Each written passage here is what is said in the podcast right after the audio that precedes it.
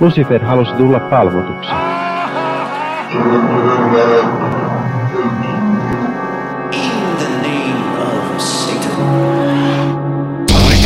Hyvääpä, hyvääpä, hyvääpä, hyvääpä. Vuorokauden aikaa epäpyhää sellaista. Tämä on Sunnuntai-satanisti podcast. Tämä podcast ihmisille, jotka ovat kiinnostuneita modernista ateistisesta satanismista, ovat moderneja ateistisia satanisteja, ja etenkin sellaisia, jotka pohjautuvat tällaisen toisen aallon moderniin ateistiseen satanismiin, jonka keskimmäisiä arvoja on empatia ja toisista välittäminen sellaisella kollektiivisella tasolla, vaikka yksilöitä tulemme moittimaan tässäkin jaksossa varsin paljon. Ja, ja vapaus tehdä asioita, jotka ovat mukavia, kunhan se ei vahingoita toisia. Ja niin, jos olet siis satanisti, joka uskoo, että saatana on kirjaimellinen henkilö jossain, joka vaikka pyörittää baaria ja laulaa, laulaa pianolla säästäen itseään erilaisia showtuneja, niin, niin kaikki voima teille, mutta, mutta se ei ole se saatana, mistä me puhumme tässä ohjelmassa. Ja myöskin jos olette kenties hieman natseihin päin, niin nyt kannattaa pistää pois, koska me puhumme tässä jaksossa tavallistakin enemmän natseista. Ja minun piin lisäksi on tässä äh, puhumassa mukanamme äh, natseista ja muistakin asioista Henri. Hyvääpä hyvää epäpyhää vuorokauden aikaa näin minunkin puolestani. On, onko näkynyt natseja viime aikoina? No ei. Tosin siihen vaikuttaa eniten se, että minä olen pysynyt viime aikoina kotona. Tiukasti Näin. neljän seinän sisällä. Täällä ei ole yhtäkään natsia. Oi, sehän on onnellista. En mä kyllä usko, että meidänkään kommunissa on yhtään natsia, mutta, mutta ei sitä tiedä, en ole kysynyt. Mutta sanotaan, että keskustelujen lomassa on kyllä käynyt ilmi, että se on hyvin epätodennäköistä. Ja tänään me puhumme politiikasta ja satanismista ja satanismin suhteesta politiikkaan lähinnä nyt tietysti henkilökohtaisella, tai henkilökohtaisella tasollamme, koska satanisminhan ei tarvitse olla poliittista, mutta minulle satanismi on erittäin poliittista, koska kaikki on aika poliittista. Se on ne, jotka ei tykkää, että politiikkaa, joku, politiikka muuttuu jotenkin heille epämieluisaan suuntaan, niin sanovat, että kaiken ei pitäisi olla poliittista, ymmärtämättä sitä, kuinka poliittista on sanoa, että kaiken ei pidä olla poliittista. Vai sillä lailla? Kyllä, mutta ennen sitä perinteisesti puhumme ö, uutisista ja meidän ensimmäinen uutinen on asia, mikä on ärsyttänyt mua erityisen paljon viime aikoina, koska mä etin tähän ohjelmaan ö, uutisia ja mä menen Google Newsiin ja mä, mä laitan sinne hakusanaksi satanism ja niin kuin, että mitä viimeisen viikon aikana on tapahtunut. Ja se on aina täynnä QAnon juttuja, koska ne ei mitenkään sinänsä liity asiaan, mutta siellä on aina jossain kohtaa se selitys, että QAnon on tällainen liike, joka uskoo, että, että kaikki maailman suurimmat yritysjohtajat ja mer, niin kuin vaikutusvaltaisimmat poliitikot ovat tällaisen, tällaisen anonyym, tai siis tällaisen kaballin jäseniä, jotka, jotka sitten oikeasti hallitsevat maailmaa pahoissa ja, ja usein juutalaisissa tarkoitusperissään, ja, ja he ovat satanisteja ja, ja pedofiileja ja, Pahoissa, ja kaikkia muuta. eli juutalaisissa, eli saatanallisissa. Aa. Siis minä en väitä tätä yhteyttä, mutta heidän puheissaan tämä yhteys harvemmin sanotaan ihan suoraan, mutta sanotaan, että se on niin kuin pinnan alla niin vähän, että se, niin kuin, se pinta on aika läpikuultava. Joo, QAnonin näissä teorioissa kyllä se antisemitismi on semmoinen eräänlainen finni, joka kyllä sieltä pinnan alta näkyy. Mutta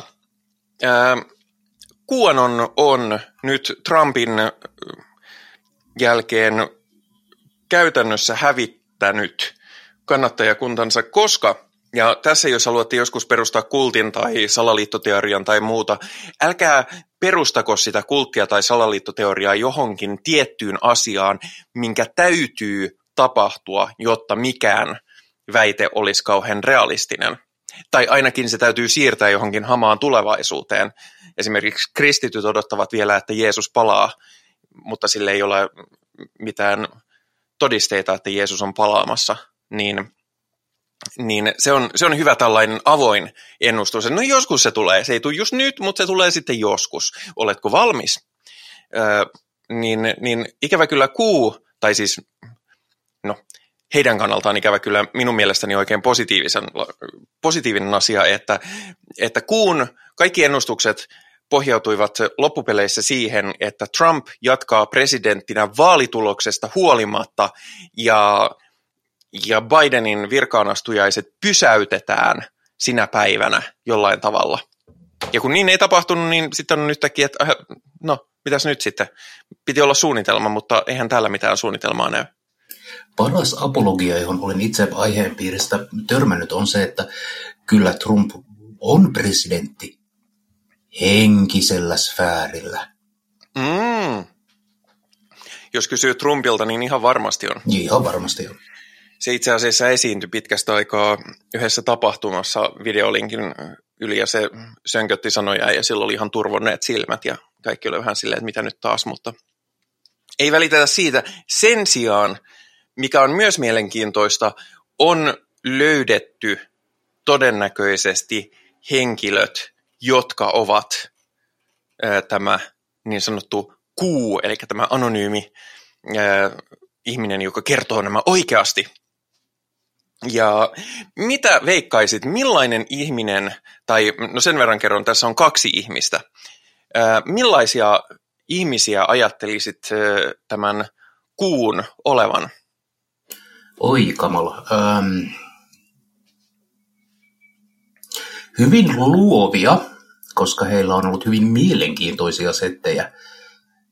Ja sitten mä vedän rajan siihen, koska mä en... Joo.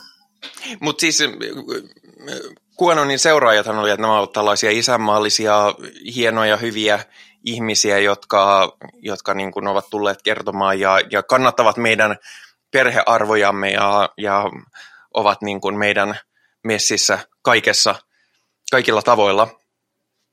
No, mitä todennäköisimmin kuu on isä ja poika pari Jim ja Ron Watkins, jotka pyörittävät Aasiasta käsin, he siis ovat itse Aasiassa, pitävät majaa, jossa he pyörittävät imperiumia myymällä pornoa ja, ja vihapuhetta.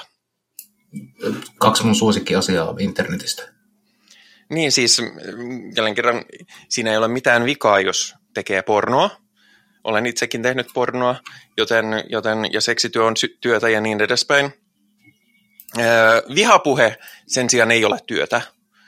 Öö, ja, Luulisin, että sillä on hirveän huonot markkinat.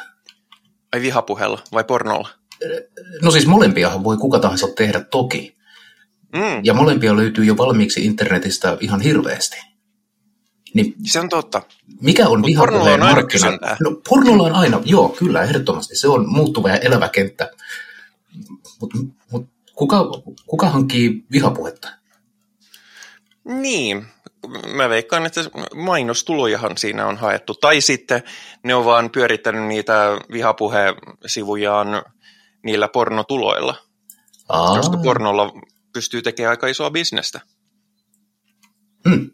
En tiedä siis tarkkaan. Jos haluatte tietää, mitä pornosivuja nämä kaksi herrasmiestä on, on pyörittäneet, niin sen saatte kyllä käydä ihan itse selvittämässä. Mä en halunnut ö, selvittää sitä sen kummemmin. Mm-hmm. Veikkaan, että jotain hyvin tylsää.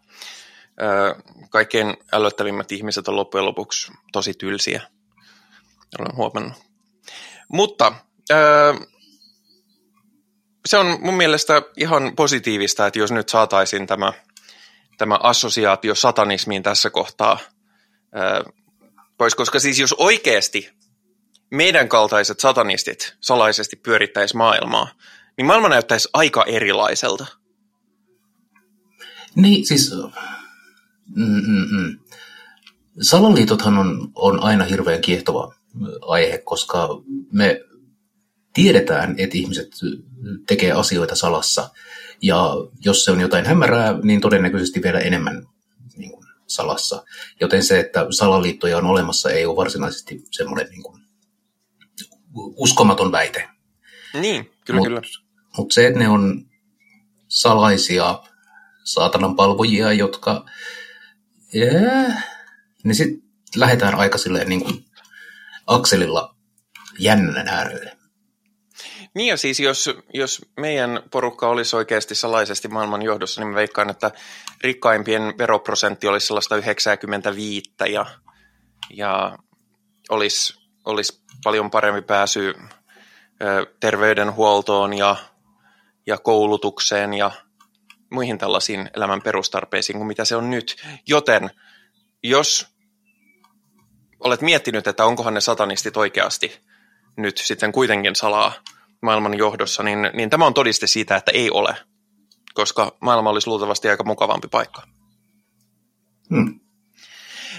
Ja tämän, tämän tyyppistä erittäin puolueetonta pohdintaa on luvassa lisää sitten, kun ruvetaan puhumaan enemmänkin politiikasta. Mutta tiedätkö, missä on bongattu ihan oikeita satanisteja? Oh, ihan oikeita satanisteja? Kyllä. Näin, näin uutisoitiin. Öö, no Nuuksion metsässä niitä kuulemma on.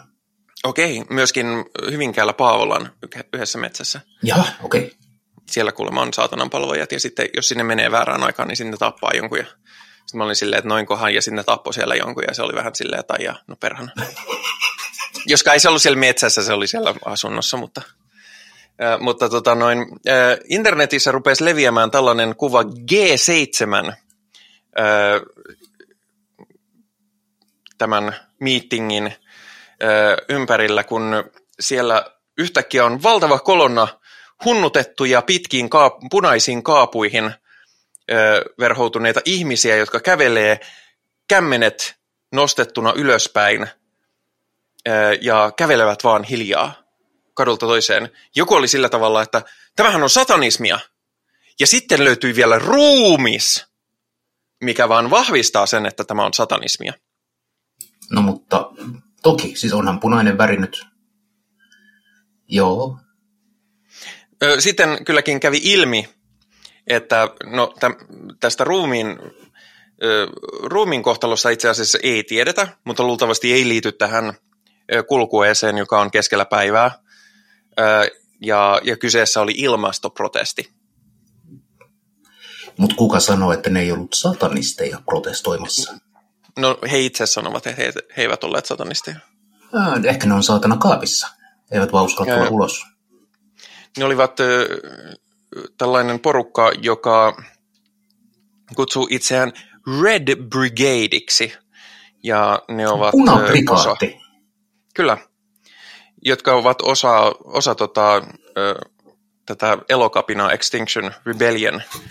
Ja, ja myöskin äh, Extinction Rebellion myös live-striimasi tämän kulkuen, joten siinä mielessä on suhteellisen paljon todisteita siihen, että nämä olivat ilmastoaktivisteja, joista osa er, hyvinkin saattaa olla satanisteja.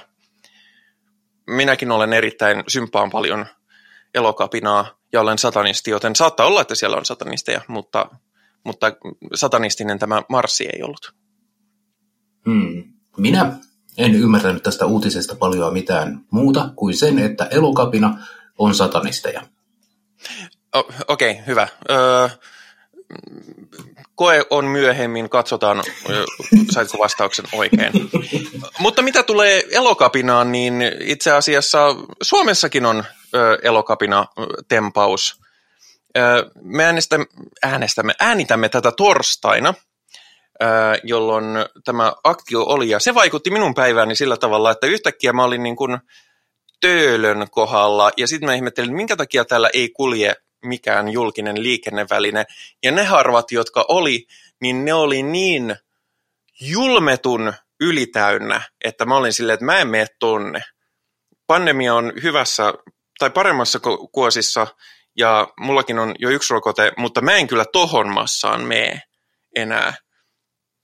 Ja, ja tota noin, sit ihmettelin, kun pyörin siinä, että no, tuolla ei kulje mikään ja tuolla ei kulje mikään ja, ja mihinkään ei pääse. Mä olin tunnin jum, jumissa siinä ja jossain vaiheessa alkoi ottaa päähän, että mikä ihme tässä nyt maksaa. Ja sitten avasin e, uutisapin ja sehän oli Elokapina oli blokannut Mannerheimin kadun ja sitten mua ei enää yhtään ottanut päähän. Mä olin silleen, että jes, hyvä meininki, loistavaa. Ja no. tällä kertaa se sujuu muutenkin paljon mukavammin kuin silloin vuosi sitten, nimittäin poliisi ei yhtään kaasuttanut. Juuri avasin itsekin tämän uutisen Helsingin Sanomista ja, ja poliisi pitää tätä ratkaisua kohtuuttomana, että ne ovat siellä vaan pyllyt maassa. Aivan, se, aivan kohtuutonta toimintaa tämä. Niin, koska poliisihan ei koskaan istu missään. Eikä poliisi ole koskaan toiminut kohtuuttomasti elokapinan suhteen. Mm-hmm. Tota, joo, siis huomaa, että se oli, ei se ollut siis viime keväänä, vaan se oli viime syksynä se tämä kohukerta. Ja selkeästi nyt on niin kuin todella paljon asia muuttunut. Nimittäin, no okei, tässä on se, että, että tota, tällä kertaa Elokapinan järjestäjät ilmoitti tästä ennakkoon poliisille, mikä tietysti muuttaa tätä juridiikkaa jonkun verran.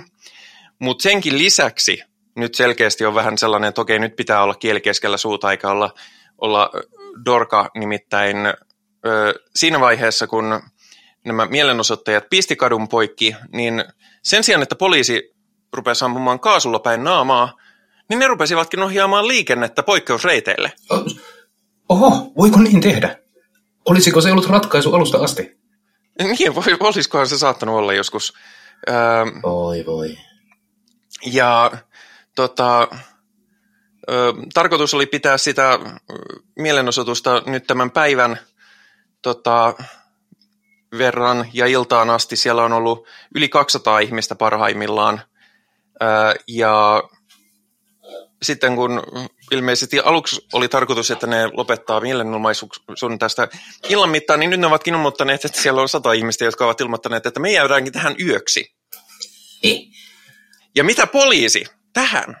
No, nyt kun tulee poliisi, poliisi ilmoittaa, että he aikovat pysyä paikalla, paikalla yön ja ohjata liikennettä, ettei kukaan jää auton alle. Mm-hmm. Joten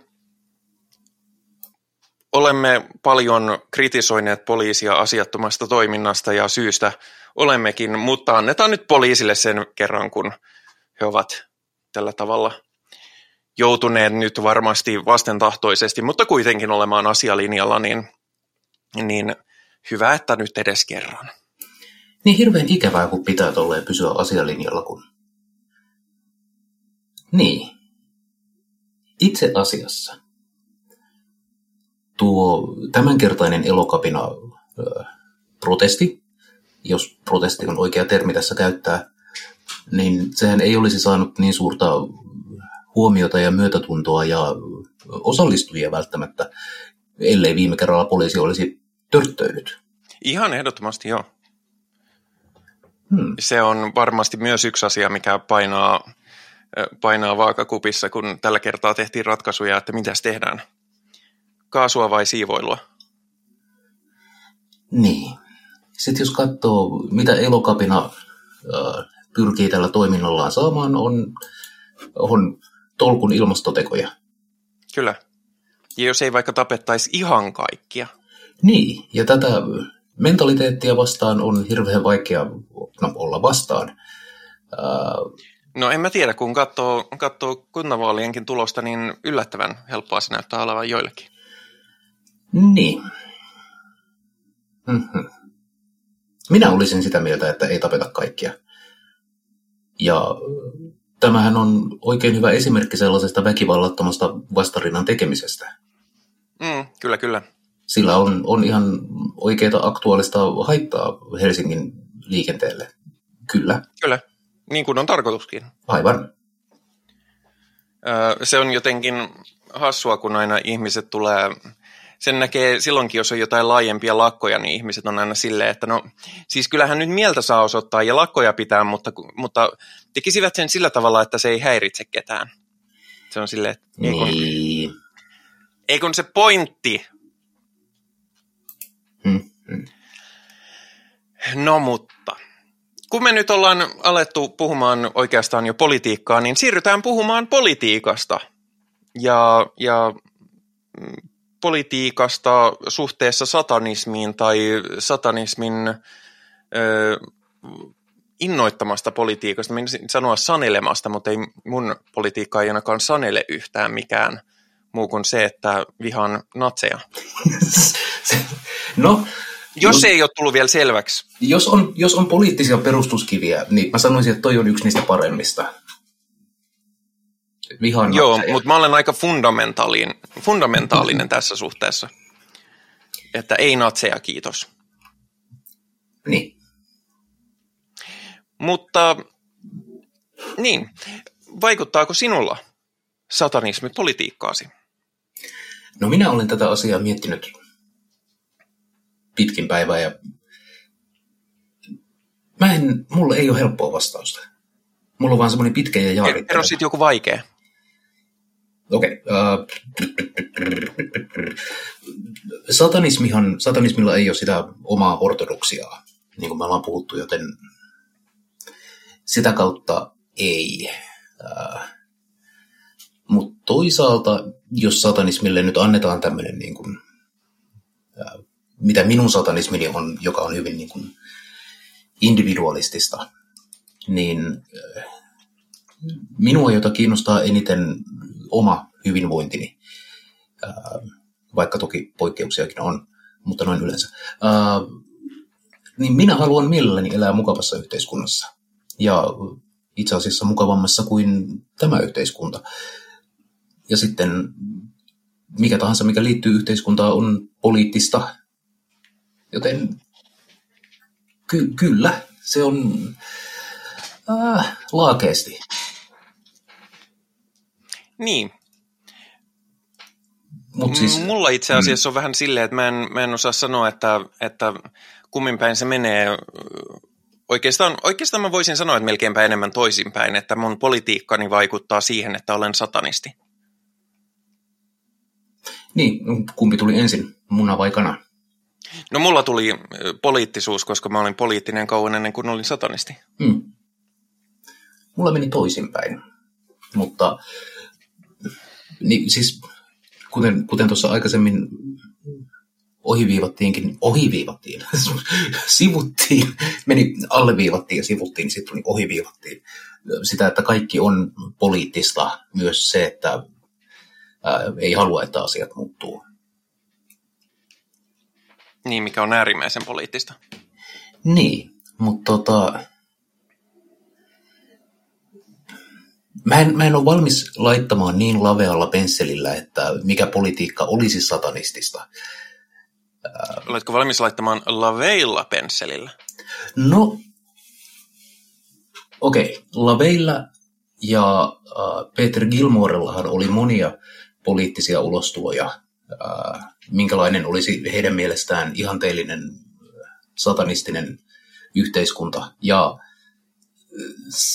he molemmat ovat kailottaneet sellaisen fasistisen poliisivaltion perään, ja mä en ole ihan sen fani. Joo, ei. Tämä on siis tullut Lavein kautta useammasta haastattelusta, ja äh, Peter Gilmore taisi ihan kirjassaankin asiaa penätä. Joka tapauksessa semmoinen vahvojen tyrannien johtava poliisivaltio olisi ilmeisesti Church of Satanin, ainakin johtohahmojen mieleen. Se on hienoa, että sä sait mun hyvin kömpelöstä puujalkavitsistä, sä sait oikeasti sisältöä, mikä oli Ai hienoa. Niin, mutta... niin laveilla. Ja, niin kuin sä sanoit, että et haluaisi maalata lavealla pensselillä. Saatana. Okei, okay, mutta Mut siis hei, Church of Satanilla on, on tämmöinen. ja toki Kyllä kaikki Church of Satanin niin kuin jäsenet ei allekirjoita tätä näkemystä ihanne yhteiskunnasta, mutta siellä on niin kuin, äh, fasistinen alavire on perustajilla ja johtohenkilöillä. Mm. Ja sen kanssa pitää sitten olla jotenkin sujut. Niin, se on sinänsä jännä, että kuitenkin samaan aikaan – Laveikin perään kuulutti niin kuin yksilöllistä vapautta toteuttaa itseään. Uh, mut mutta, ei, mutta ei ihan noin helposti. Et siis äh, Lavein satanismihan oli, oli ehkä aavistuksen julmempaa kuin omamme. Uh, Lavei Uh, Ai aavistuksen? Lavei peräänkuulutti sitä, että vapaus kuuluu vahvoille ja niille, jotka pystyy mm. ottamaan sen, ja orjuus kuuluu niille, jotka eivät kykene. Joten kyllä se on niin kuin vapauttaa ehdottomasti, mutta vain niille, jotka ovat sen vapauden äh, voineet riistää toisilta. Mm. Niin, Ö, siis jos tässä on just se, että kuinka kuinka laajasti ihminen mieltää poliittisuuden, niin siinähän tulee usein näitä, näitä ristiriitoja, että kun joku sanoo, että, että onko kaiken pakko olla poliittista, ja sitten mä sanon, että no kaikki on poliittista. Ja etenkin jos on niin kuin vähemmistöasemassa, jossa on juridisesti ja erityisesti poliittisesti jotenkin altavastaaja-asemassa, niin se näyttäytyy ihan eri tavalla – kuin jos on, jos on tätä valta-asemassa olevaa, jota mäkin olen siis monella tavalla, mutta sitten taas juridisesti mä olen monella tavalla huomattavan paljon heikommassa asemassa kuin keskivertokansalainen, niin sen kautta se värittyy tosi vahvasti justiinsa se, että, että mikä on poliittista. Et esimerkiksi jos mietitään Perkeleen temppelin periaatteita, eli vulvaa, ja siellä on ensimmäisenä, että saatana symboloi vapautta elää tahtonsa mukaista elämää. No, itse asiassa Suomessakin on lainsäädäntöä, jotka estää minua elämästä tahtoni mukaista elämää. Enkä tarkoita nyt sitä, että, että mun, mun, niin kuin, mun pitäisi päästä tappamaan kaikkia, se olisi, sen pitäisi olla ihan jees tai, tai tekemään niin kuin, julmia asioita toisille, vaan niin kuin ihan se, että miten minunlaisiltani ihmisiltä on evätty tiettyjä perusvapauksia, mitä toisilla ihmisillä on. Sen verran mä äh, korjaan tuon, eli Perkeleen temppelin viisi toimintaa ohjaavaa perusperiaatetta on eri asia kuin äh, mitä saatana symboloi. Mutta ah, anteeksi. Ei se mitään. Siis pieni nitpick. Joo, joo, ei se oli oikein hyvä. Mutta joo, siis... Niin, meillä on, on lainsäädäntöä, joka estää minua rakentamasta ydinreaktoria takapihalleni jostain syystä. Ja meillä on lainsäädäntöä, joka rajoittaa minun vapauttani kulkea kovaa autotiellä. Auton kanssa, oletettavasti. Mutta ei minä saa hävittäjääkään lentää. Mm. Ja se on nimenomaan, niin kun, itse asiassa katsoin nyt Perkeleen templin periaatteita, jotka on nämä viisi perusperiaatetta. Niissäkin on ensimmäinen yksilö on vapaa elämään tahtonsa mukaista elämää. niin, että niin siinä mielessä kyllä, kyllä ero on. ei ollut suuri. Ei ollut suuri, ei. Um, niin. Mutta siis, mut siis mulla on rajoitettu kehollista itsemääräämisoikeuttani hyvinkin raskaasti e, ja, ja myöskin esimerkiksi lisääntymisoikeuttani, vaikka minulle ne asiat, mitkä tuli, oli semmoisia päätöksiä, joita olisin tehnyt itsekin, niin kaikille se ei ole sitä. Ja sitten jos laittaa, on vielä niin kuin sellaisia kansanosia, joissa Suomessa on vielä törkeämpää kohtelua, niin kuin esimerkiksi turvapaikanhakijat ja, ja muuten, muuten rodullistetut ihmiset, niin, niin on vielä heikommassa asemassa monessa kohtaa. Niin, niin sen takia kaikki on poliittista, koska, koska lait eväävät perusempatian piiriin kuuluvia asioita. Mm. Tosin laissa, laissa meillä on hiomisen varaa. Meitä ehkä rajoitetaan enemmän kuin on, tai, tai siis mm, meitä rajoitetaan enemmän kuin olisi yhteisen hyvinvoinnin, yhteiseen hyvinvointiin vetoamalla tarpeen. Niin, joskin toinen, mitä tietty oikeistosektori varsinkin aikaisemmin sanoi, että tämä on, tämä on sellainen holhousyhteiskunta, niin mulla oli aina siihen, että mitä olette niin tyhmiä, että teitä pitää holhota? Joo, Suomessa me eletään tosi kummassa, koska siis me ollaan tosi niin kuin vitun pilkun tarkkaa byrokratiayhteiskunta ja niin kuin kaikkeen löytyy, äh, jos jonkinlaista lakia ja säädöstä. Mutta sitten toisaalta mm, melko vapaasti saa ihminen elää. Mm. No siis, ja mä itse asiassa pidän pilkun tarkasta byrokratiasta sen takia, että mitä enemmän menemme pilkun mukaan, niin koska Suomen laissakaan harvemmin on niin kuin kirjoitettu sisään rasismia tai, tai syrjintäperiaatteita, niin niin kauan kun mennään niiden pykälien mukaan aika orjallisesti tietyissä asioissa, niin sitä oikeudenmukaisempia ne päätökset on.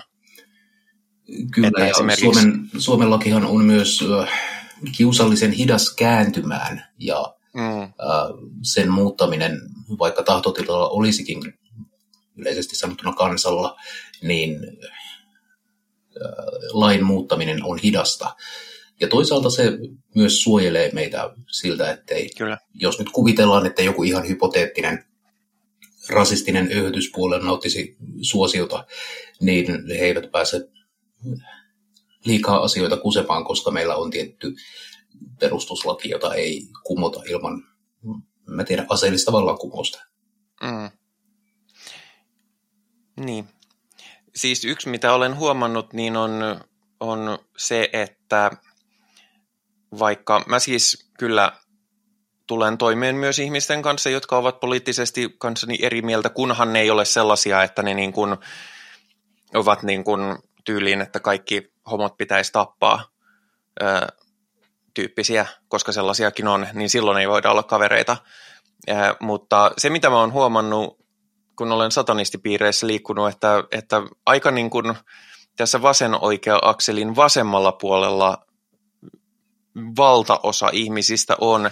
Ja mä veikkaan, että siihen liittyy asia, mikä on sekä Perkeleen temppelillä että sitten itseäni alun perin satanismin ottaneessa äh, Satanic Templeissa, niin on empatian äh, korostaminen. Kyllä joo, ja vaikka mua inhottaa myöntääkin, niin tarpeeksi moni on minulle väittänyt, että Perkeleen temppeli olisi profiloitunut jotenkin vasemmalle. No kai se sitten on, jos, jos ihmisoikeuksien puolustaminen ja muu sellainen hömppä on vasemmistolaista. Itseäni, itse, itselleni tämä nostaa vähän kysymyksiä oikeistosta sitten, mutta... No mutta se on muuttunut siihen. Niin se on. Vielä 2000-luvun alussa se ei ollut mitenkään, mitenkään tota, se ei ollut mikään automaatti, että jos olet oikeistoa, niin vastustat ympäristön suojelua. Niin. Mutta nykyään se alkaa olla. Uh, mutta siis satanistihan voi olla poliittisella spektrillä aivan missä tahansa. Se Totta ei, kai, niin kun, ehdottomasti. Uh, satanismi ei määrittele sitä, että ketä sun pitää äänestää tai olla äänestämättä ollenkaan tai mitä ikinä. Ja ihmiset tulee eri niin kuin, johtopäätöksiin eri elämänkokemuksen myötä. On, tunnen muutamia satanisteja, jotka äh, ovat, ovat hyvinkin niin kuin, taloudellisesti oikealla, äh, mutta eivät sitten eh, tällaisella natsilinjalla. Niin, puhutaan niin kuin taloudellisesta ja sitten puhutaan, ää, hetkinen, mikä se olisi toinen? Toinen, mistä puhutaan, jos on niin taloudelliset arvot ja sitten on tällaiset inhimilliset arvot, niin ihmiset saattaa olla hyvinkin eri suunnissa, toisin kuin esimerkiksi Jenkeissä, missä kun on järjestelmä, niin se on hyvin vahvasti niin kuin profiloitunut, että jos olet vasemmalla, niin olet sitten, olet sitten tällaisissa niin kuin yhteiskunnallisissa kysymyksissä, niin kuin vaikka, että ovatko transihmiset ihmisiä, niin olet profiloitunut jo sen mukaan, että kannatatko oikeistoa vai, vai enemmän oikeistoa heillä käytännössä. Niin. Ähm, mutta, mutta siis ehdottomasti totta kai on tärkeää se, että koska satanismilla ei ole dogmaa, mm. niin ei tietenkään satanismi myöskään ö, määritä sitä, että, että miten sinun tulee ajatella poliittisesti. Mutta mulle nimenomaan empatia on niin vahva arvo elämässäni, mikä on niin tosi perseestä monessa kohtaa. Toivoisin, että voisin olla vähemmänkin empaattinen, koska se, mä oon välillä empaattinen niin, kuin niin vahvasti, että se syö multa ihan var, valtavasti voimavaroja ihan turhaan. Niin, kuulostaa Mut, nyt aivan minulta, kun puhun terapeutille. Et siis, niin. Siinä niin, on tota, jotain, sori mä keskeytän tähän, mutta siis se keskeytän. on ihan yleisinhimillinen piirre, koska me ollaan sosiaalisia eläimiä. Uh, jos mä näen, että joku muu kärsii, niin minä kärsin. Ja sitten on sellaisia kierroja, perversioita, jotka, joilla tämä taipumus empatiaan ja sen kokemiseen on, äh, miten se sanoisi, kireämmälle virittynyt ja niin kuin, toisen käden kärsimyksen kokemus on voimakkaampaa ja se saattaa herättää suurta ahdistuneisuutta. Mm. Ja siis sen takia mulla niin kun, mä en pystyisi olemaan taloudellisesti oikealla, koska mä tiedän, että ö, tosi kylmät taloudelliset ratkaisut, niin kuin vaikka pienimmistä tuloista, tuista leikkaaminen, aiheuttaa valtavasti kärsimystä. Niin mä en vaan, mä en vaan pysty alleviivaamaan niitä. Mä, kyllä mä tiedän, että siis ei oikeiston ää, edustajat ja oikeiston edistäjät ainakaan niin kuin pääosin, varmasti on sellaisiakin kusipäitä, mutta, mutta tota, no, ne ei ole silleen, että ne hieros käsien, että voi kun nyt voisin tuhota muutaman köyhän ihmisen elämän, vaan, vaan tota, noin, siellä on oikeasti taustalla ajatus siitä, että jos viedään ää, neoliberampaa, neoliber, miten se kääntyy? Neoliberaalimpaan suuntaan yhteiskuntaa, niin se auttaa ihmisiä niin sanotusti auttamaan itseään, että, että sitten he no-, nostavat itsensä parempaan yhteiskuntaluokkaan. Mutta kun meillä on Yhdysvaltojen lisäksi monia muitakin maita, missä ollaan huomattu, että tämä ei yksinkertaisesti toimi, koska ihmiset ovat tyhmiä ja ahneita ja, ja jos he voivat pelata järjestelmää, niin he pelaavat järjestelmää ja se, se tulee tuhoamaan koko systeemin. Mä en tiedä sitten, välillä mä myöskin mietin, että onko tämä mun viittaaminen Yhdysvaltoihin reilu, koska usein mulle sanotaan, että no katon Neuvostoliittoa, että oliko se sitten hyvä juttu, kun sitten taas on se, että mä, en, niin kun, mä olen hyvin ö, tällainen, ö, tällainen käytännön sosialisti ja en missään nimessä kannata ö, totalitaristisia valtionmuotoja, koska, koska tota, ne on lähtökohtaisesti per, perseestä, koska toivon, että kaikki olisivat vapaita elämään tahtonsa mukaista elämää niin kauan kuin sillä ei vahingoita ketään toista. Ää, niin, ää, niin onko sitten Yhdysvallat samanlainen ääriesimerkki kuin Neuvostoliitto, en tiedä, mutta se on siis käytännössä äärimmilleen vedetty neoliberaali yhteiskunta, ja jälki ei ole kovin kaunista katsottavaa. No on se kaunista katsottavaa sille yhdelle prosentille ylhäällä, että mutta niin, se, on se siinä, että... ei kyllä paljon näy sinne alaspäin sitten. Niin, no siis mä en sitten tiedä, että onko, onko niin kuin, mä, mä jotenkin en jaksa uskoa, että keskiverto oikeistoäänestäjä oikeasti ajattelee, että no minä olen sitten sitä yhtä prosenttia ja se on sitten sillä selvä. Varmasti niitäkin on, koska, koska no, Ain Randillakin on kannattajansa edelleen, mutta, mutta tota, varmaan suurin osa ajattelee sitä kuitenkin jotenkin pragmaattisemmin, kuin että, että no, minä olen sitten niitä onnistujia.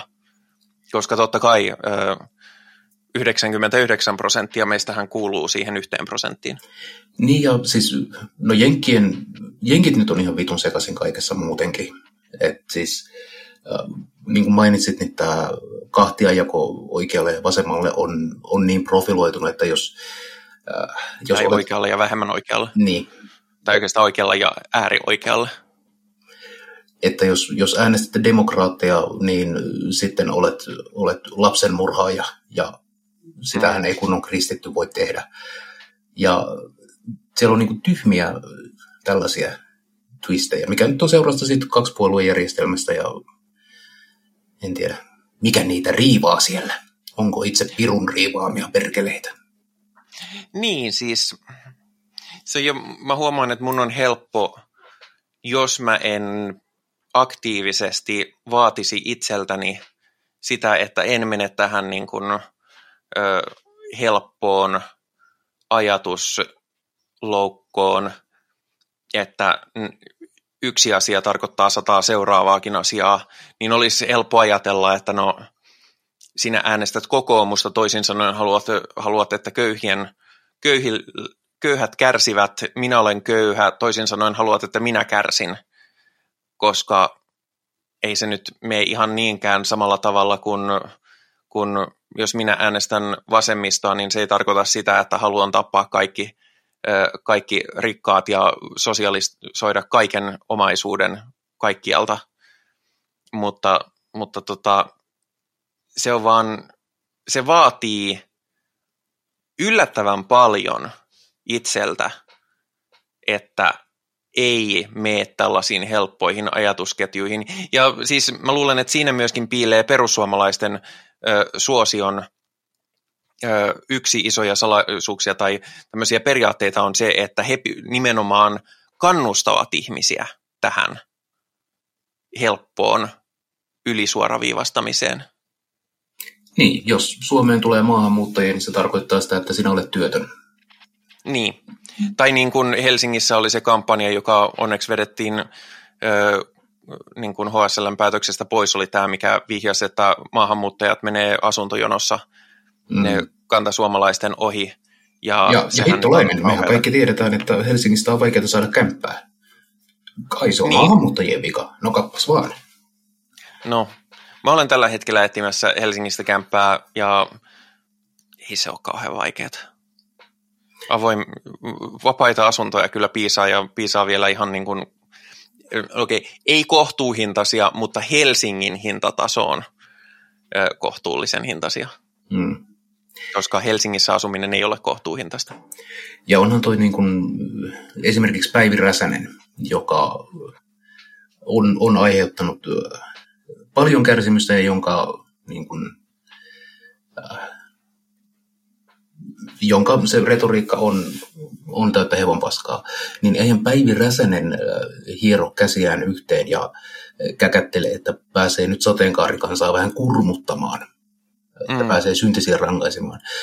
Mä uskon, että Päivi Räsäsellä on niin kuin, autenttinen usko siihen, mikä olisi parasta ihmiselle tai ihmisyydelle noin niin kuin ylipäätään. Mutta valitettavasti hän on väärässä, mutta koska Päivi Räsänen on Päivi Räsänen eikä hän voi muuttaa mieltään, niin, niin tässä ollaan. Niin, ja se on myöskin, mielen muuttaminen on tosi tosi hankalaa.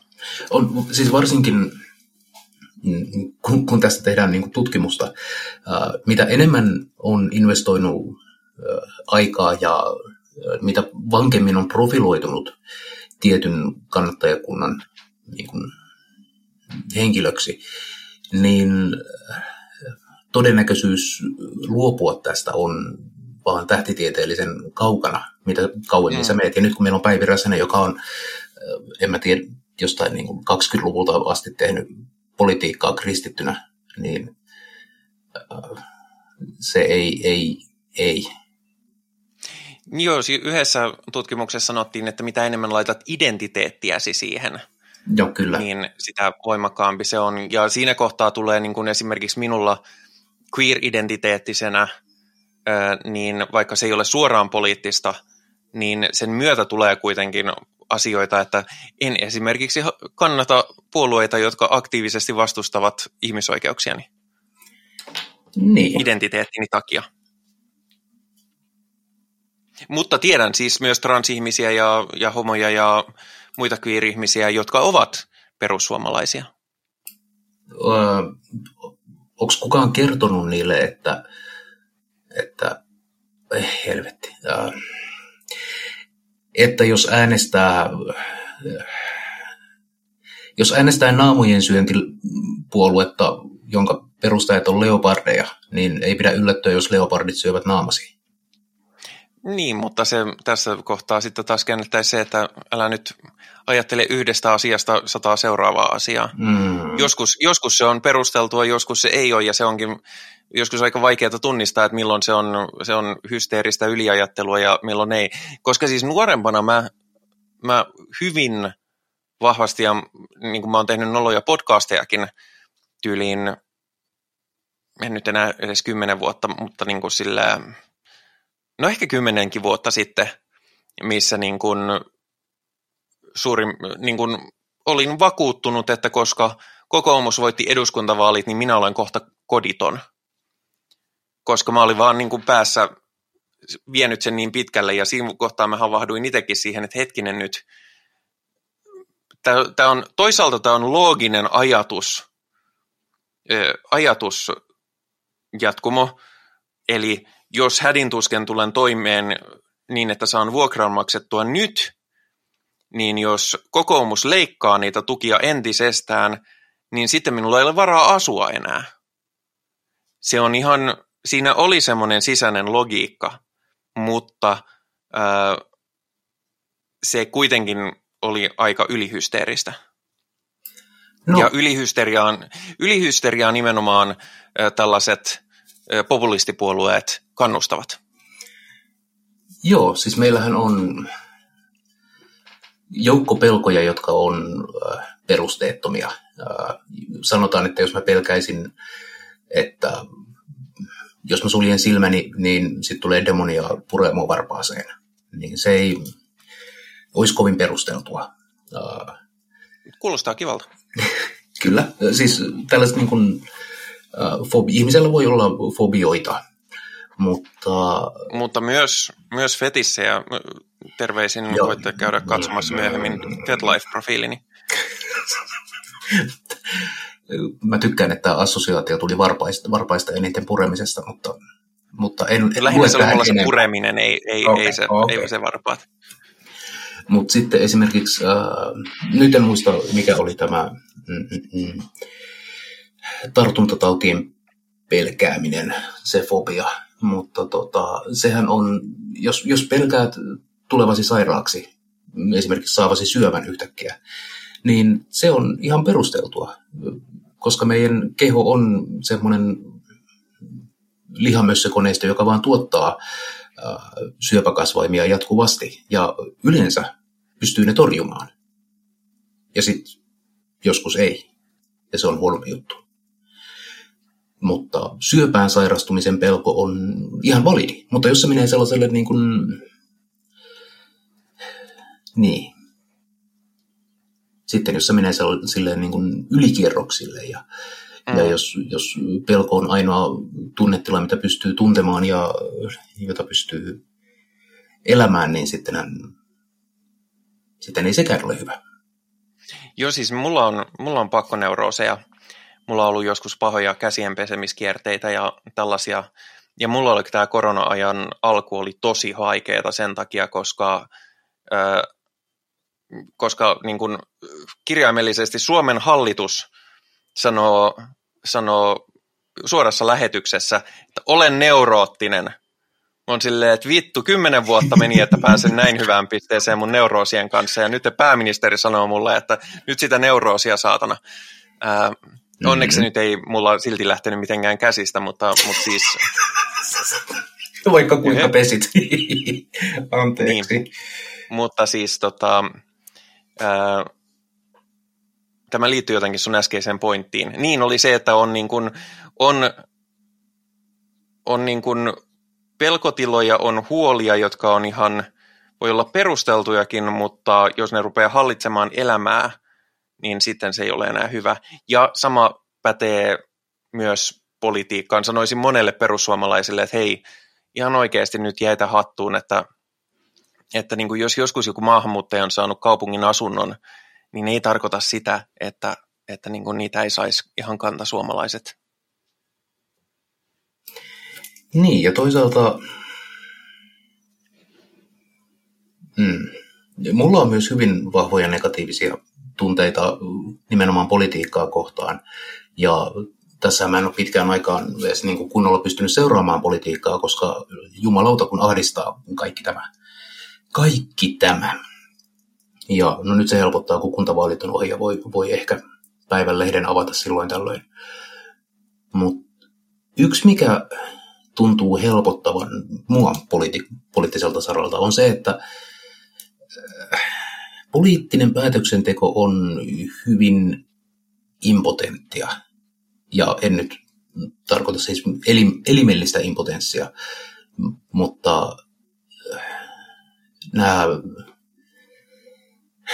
poliitikot, joilla meillä on, niin kuin, joita meillä on äh, niin, niin kuin kunnallistasolla kuin äh, eduskunnassa, niin jumalauta siellä on, ollaan niin kuin selkärangatonta ja äh, mahoa ihmistä kuin vaan olla ja voi. Niin se antaa mun tietynlaista turvaa. Toi, niin. niin, siis mä sanoisin, että edellinen hallitus, mikä meillä oli, oli kammottavin hallitus, mikä mun elinaikana on ollut ylivoimaisesti, ja se aiheutti oikeasti isoa tuhoa, mutta se ei kuitenkaan ollut niin paha kuin mitä pelkäsin. Niin.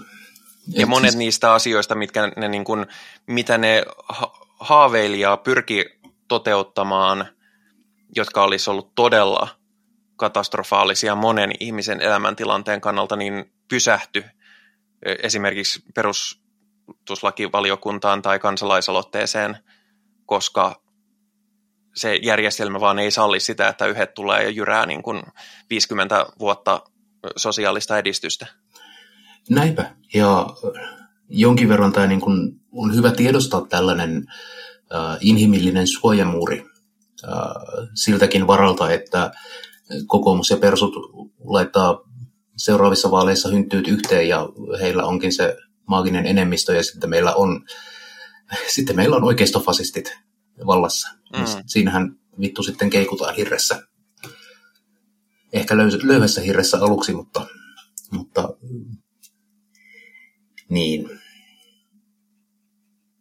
Niin, se on, se on onnellista, että yksi, yksi vaalikausi ei voi muuttaa perustuslakia. Niin. Koska, koska niin kun esimerkiksi jos olisi ö, meidän persukokoomushallitus, niin niin monet niistä asioista, mitä ne haluaisi toteuttaa, olisi perustuslain vastaisia, eikä ne pysty sitä yksituumaan muuttamaan. Kyllä, siis sen, tämähän on, mm, seuraavat eduskuntavaalit tulee olemaan jälleen kerran hyvin merkittäviä, koska, koska rasistiöyhyttäjät on, on äänekkäitä ja heillä on sitä huomiota. Vaikka jos me katsotaan persujen talouspolitiikkaa, niin sehän on duunari vastaista ja mm. aivan älytöntä niin, kuin, niin, että ollaan menty kokoomuksesta oikealta ohi ja vaan heilattu ohi mennessä, että paikallista sopimista, kuulkaa, ei mitään lakko-oikeutta. No se on ja... neo, neoliberalismia. Oi, se on hirvittävää. Mutta se, mutta se, ne käyttää, käyttää paljon samaa, samaa tota, taktiikkaa kuin republikaanit Jenkeissä, mikä ei varmasti ole sattumaa, mikä on se, että hei, me halutaan tämä tietty porukka kannattajiksemme, joten tuodaan niille joku porkkana, johon niiden on helppo tarttua, niin sitten ne ei huomaa tätä muuta, mitä me tehdään. Et esimerkiksi todella monet syrjäytyneet äh, ihmiset, jotka on niin kuin, äh, voi olla päihdeongelmaa ja muuta, ovat perussuomalaisten kannattajia. Siitäkin huolimatta, että perussuomalaiset olisi ensimmäisiä, jotka leikkaa niiden eläkkeistä tai toimeentulotuesta. Mutta koska ne on saaneet kiinnitettyä huomioon niihin toisiin asioihin, mitä he vastustavat, oli se sitten maahanmuuttajat tai, tai muut vähemmistöt, tai, tai sitten vaikka ihan vaan niin kuin pelkkä niin kuin turhautuminen yleiseen puoluepolitikointiin Suomessa ja siihen päätöksenteon impotenttiuteen – No, niin näinpä. Sillä saadaan ihminen äänestämään ekaa kertaa kenties ja sitten se menee sinne ja sitten kun on jo housuissa, niin mitä sitten tehdään?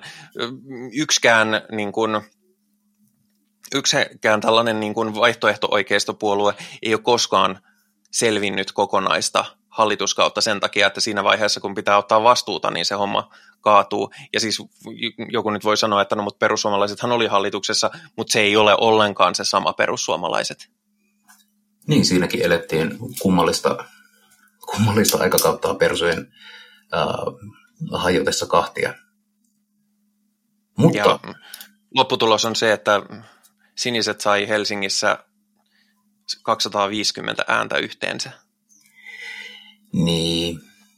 Ja miten Soini potkittiin pihalle jostain? Ja... Totta, totta kai, koska Soini, Soini sai, aloitti liikkeen, mutta sitten kun hän ei ollutkaan tarpeeksi no, natsi, niin sitten hänestä täytyy päästä eroon. Niin. Voi veljet. Nyt on Toni Halmeesta tulossa joku uusi dokumenttielokuva ja siinä liitetään Toni Halme vahvasti perussuomalaisten nousuun, joka on, niin se on, se on Toni Halme on kyllä aika, aika hyvä niin kuin semmoinen ö, keulahahmo ö, semmoiselle perus, perussuomalaiselle. Tämmöinen steroideilla aivonsa solmuun vääntänyt kaveri, joka uhoaa, mutta ei oikein pysty mihinkään – ja, ja sitten loppupeleissä on itsensä tuho. Niin, mutta olihan se sentään ainakin kolme sekuntia siinä yhdessä Die Hard-leffassa. Oi, meidän Rennyn kanssa. Kristus armahda. Ja, ja melkein kokonaisen erän pärjäs ringissä, kun Jenkeissä yritti ammattinyrkeillä. Niin. Mutta siis, no, nyt olemme menneet taas poli- yleisestä politiikan puhumisesta natsien mm-hmm. ö, haukkumiseen, mikä tietysti on hyvin poliittista. Okei, okay, mä heitän, otetaan tämä, nyt palautetaan satanismin juurille. Ja Kyllä. meinasin, meinasin okei, okay, ei palata satanismin juurille, vaan palataan äh, tuonne 60-luvulle, kun moderni satanismi alkaa ja lavei öyhyttää. Niin tässä äh, might is right, eli voiman filosofiassa, siinä on, mä näen sen enemmän niin kuin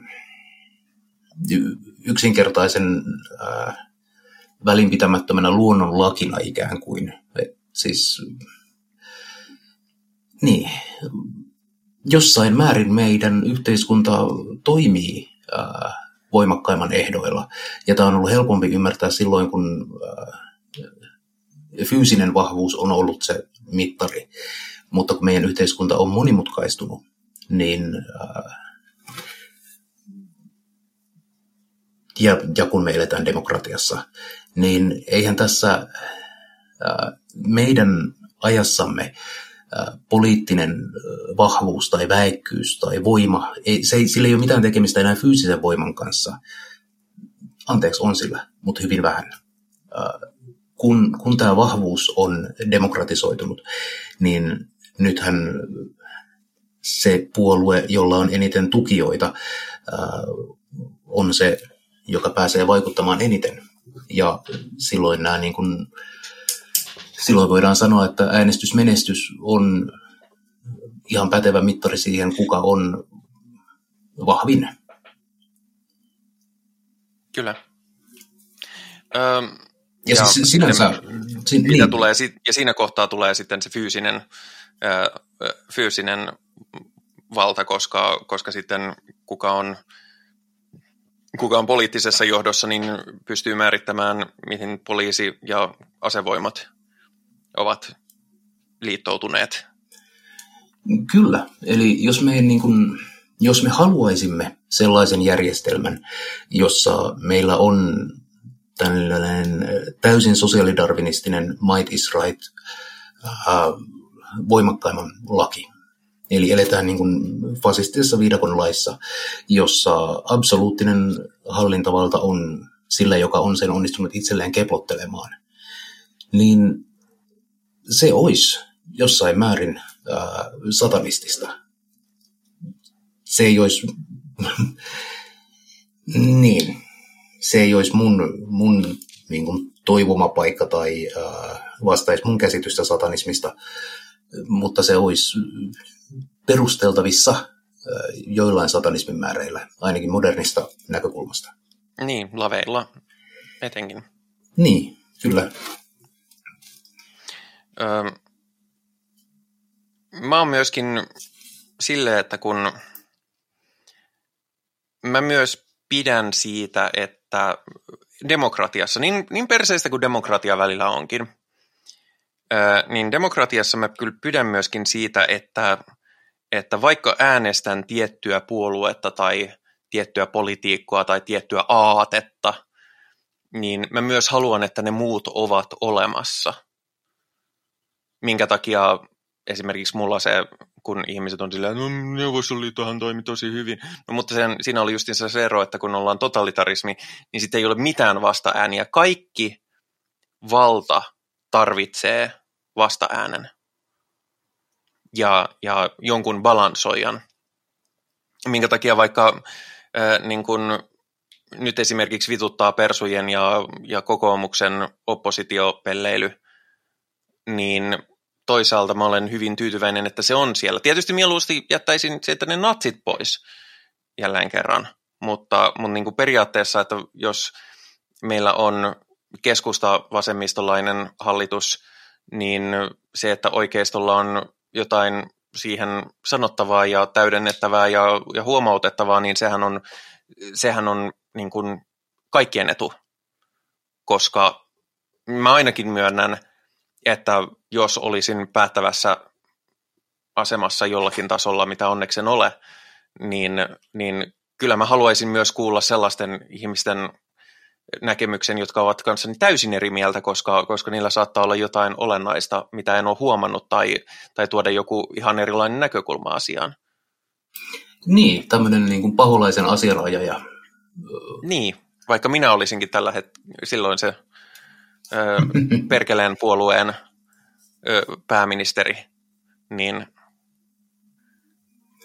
Tiedätkö, minä olen, tämä nyt menee kevyelle tangentille, mutta jos minun pitäisi joskus politiikkaan lähteä, niin minä perustaisin iki oman Suomi saatanalle puolueen, joka, jonka lyhenne olisi sitten totta kai SS-puolue.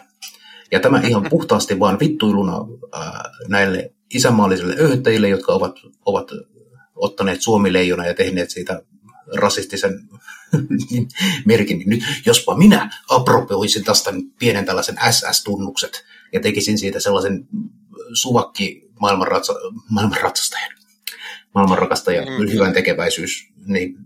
Suomi saatanalle lyhenne on myös SUSA, mikä, mitä käytämme podcastista. Kas, kas, kas, kas. Äh, jossa myös tajuttiin jossain vaiheessa, tai niin, sunnuntaisatanisti, se on semmoinen SS. minä, minä muistan tämän, että tein, ihan hyvän logoehdotuksenkin, mutta se ei sitten Joo, onneksi se, päässyt ei kummasti, se, ei, ei niin kuin lähtenyt. Tietysti saattaa olla, että me saataisiin siltä, sillä hyvin hämmentynyttä kuulijakuntaa. SS Podcast, voi hyvää päivää. Joo.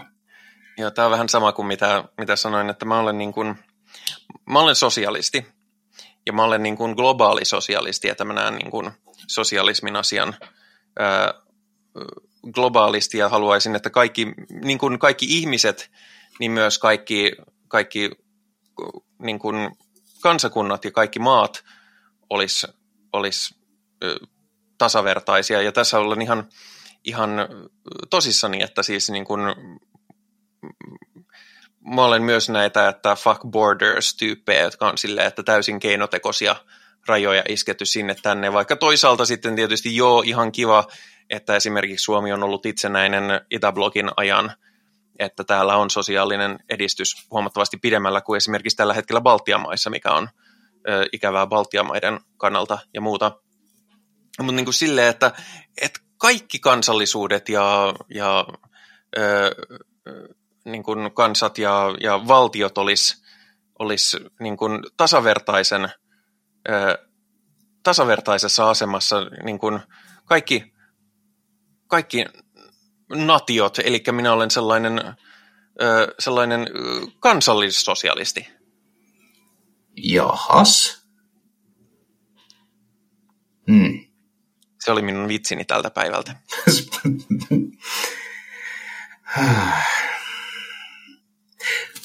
Minua, minä en haluaisi olla poliittinen ollenkaan. Mä haluaisin olla täysin niin kuin anarkisti ja olla välittämättä pätkääkään niin kuin siitä, kuka, kuka ryhmä on hallituksessa ja näin. Ja se olisi mahdollista, jos ihmiset äh, pyrkisivät siihen, että kaikilla on mahdollisimman hyvä, mutta heillä olisi vain eri käsityksiä siitä. Ja okei, siitä voidaan olla eri mieltä, että miten tämä on tulkittavissa, mutta mä haluaisin nauttia sellaisesta passiivisesta yltäkylläisyydestä, että, että siellä, siellä tiedetään ja väännetään ja lopputuloksena koitetaan tehdä parasta kaikille. Mutta tällä hetkellä mulla ei ole minkäänlaista varaa ruveta niin kuin passiivianarkistiksi ja äänestää akuankkaa, koska meillä on näitä niin kuin,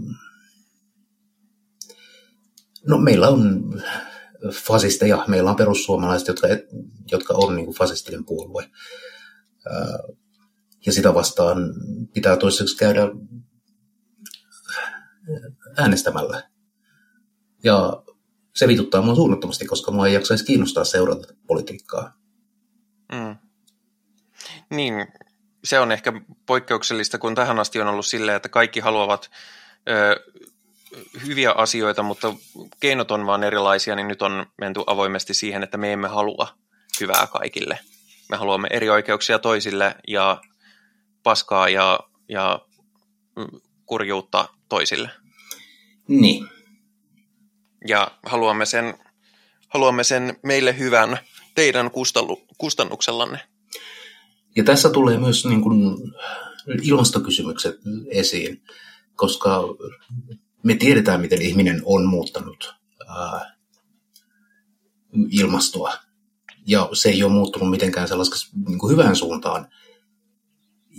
Ja meidän on tehtävä sitä muutosta. Ja sitten jengi on silleen, niin, mutta, mutta eikö me voitaisiin asettaa, heitto, oliko se Helsingin Sanomat vai Ylen tämä vaalikonemittari, kumpaa kannatat enemmän?